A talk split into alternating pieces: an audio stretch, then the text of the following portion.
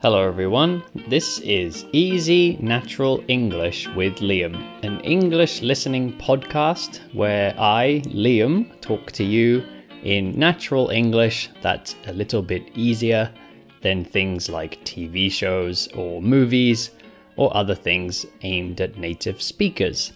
So I'll be speaking with no script and no editing.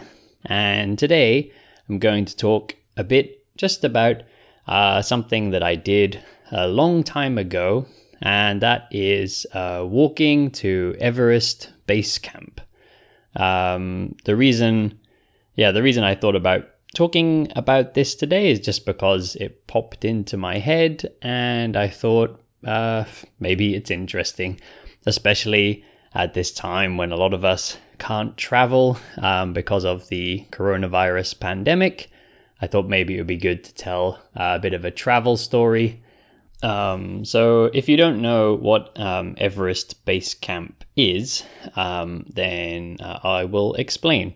So, um, of course, I think all of you will know what Mount Everest is. You know, so it's the uh, biggest mountain in the world. Um, it's uh, in between uh, Tibet and Nepal, and uh, yeah, in the Himalayas. And uh, it's a very big mountain. Um, I think it's I can't remember now eight eight thousand meters or something like that. A bit more than that, I think. Um, but of course, um, I didn't climb to the top. To climb to the top, um, actually, yeah, you kind of you either need to be very you know good at climbing, you need to know what you're doing, or or what a lot of people do is just spend a lot of money and yeah, have kind of a team with them and have a lot of equipment and things like that.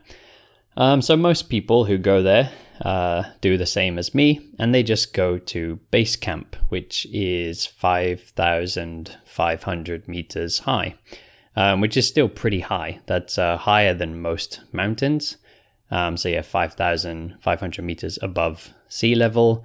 And there's also another point you can walk to, which I did. That's like 5,700 meters above um, above sea level, and from there you have a very good view of the peak of Everest. Um, so this walk, uh, a lot of people. Um, actually, I just talk about um, where I was before this. So I at that time I was doing a very long backpacking trip around Asia. So I started the trip in Indonesia, and then I went to Singapore, and then uh, Malaysia, and then Thailand, and then uh, Cambodia, then Vietnam, then Laos, and then I went back to Thailand, and then uh, flew to Nepal. And yeah, I went on this hike. um, I was uh, traveling with a friend before that, and I was going to go hiking with my friend, but uh, he ran out of money and couldn't travel anymore.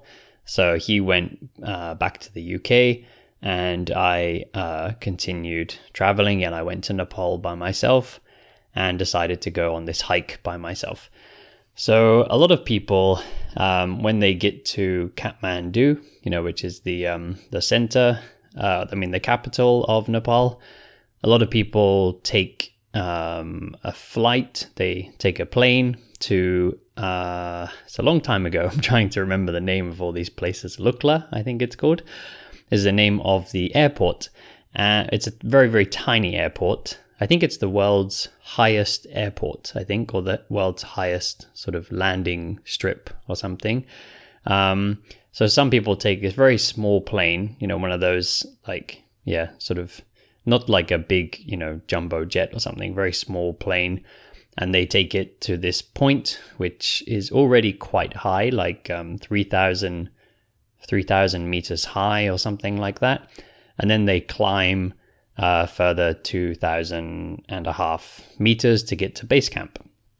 Um, but to me, that kind of felt, um, I don't know, a bit like cheating or something, kind of flying half the way up.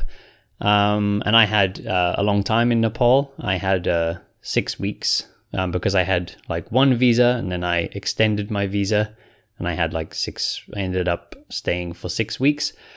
So um, I, yeah, I was in Kathmandu in the capital and I had like no climbing equipment or anything like that.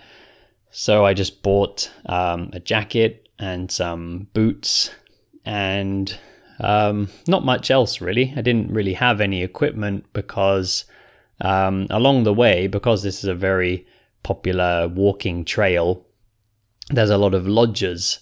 Like along the way, there are these little villages, you know, where local people live and, you know, they do things like farming or something. And um, along the way, yeah, you can stay in these lodges, these little inns, you know, these little family run hotels. So normally it's just like one family and they have like a house and they basically have a spare room or two rooms and you can stay with them. Um, when you get past the so actually so the story's not in a very good order. Um, so I I didn't want to take the flight, like I said. I didn't want to fly in the airplane uh, like halfway. So I took a bus and I went to a place called uh, Jiri or Jiri.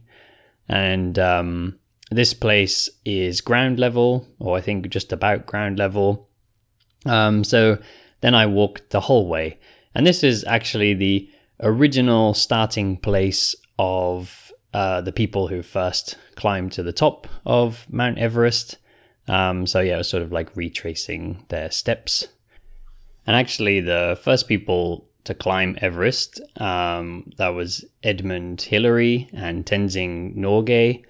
Uh, my dad actually met uh, Edmund Hillary um, back when he was uh, a boy.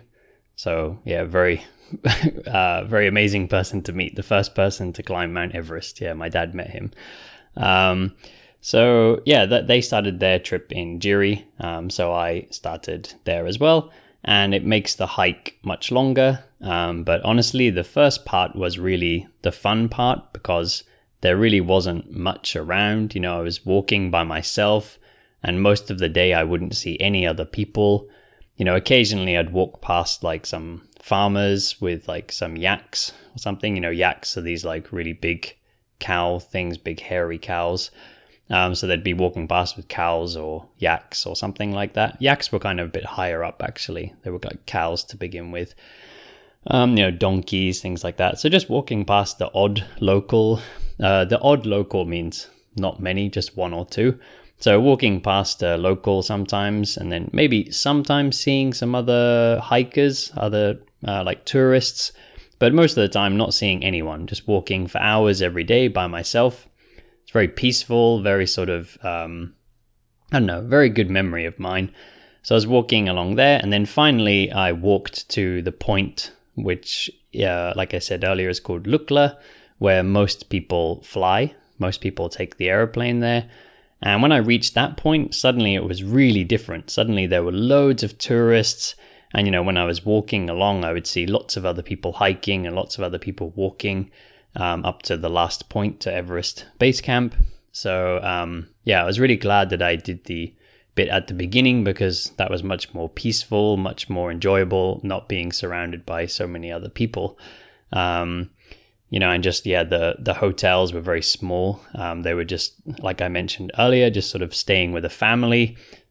So many times at night, I would be with a family, and uh, usually you'd be eating dal bhat, which is like dal and uh, which is like dal, which is lentil lentil curry and rice.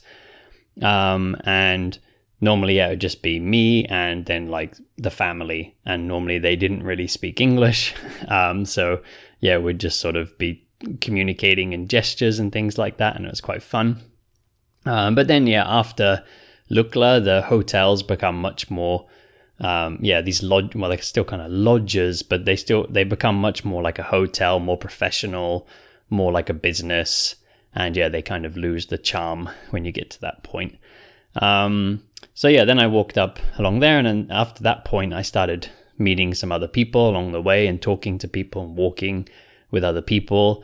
And usually, most days, I would walk for like seven, eight hours a day um, because there wasn't much else to do when I wasn't walking.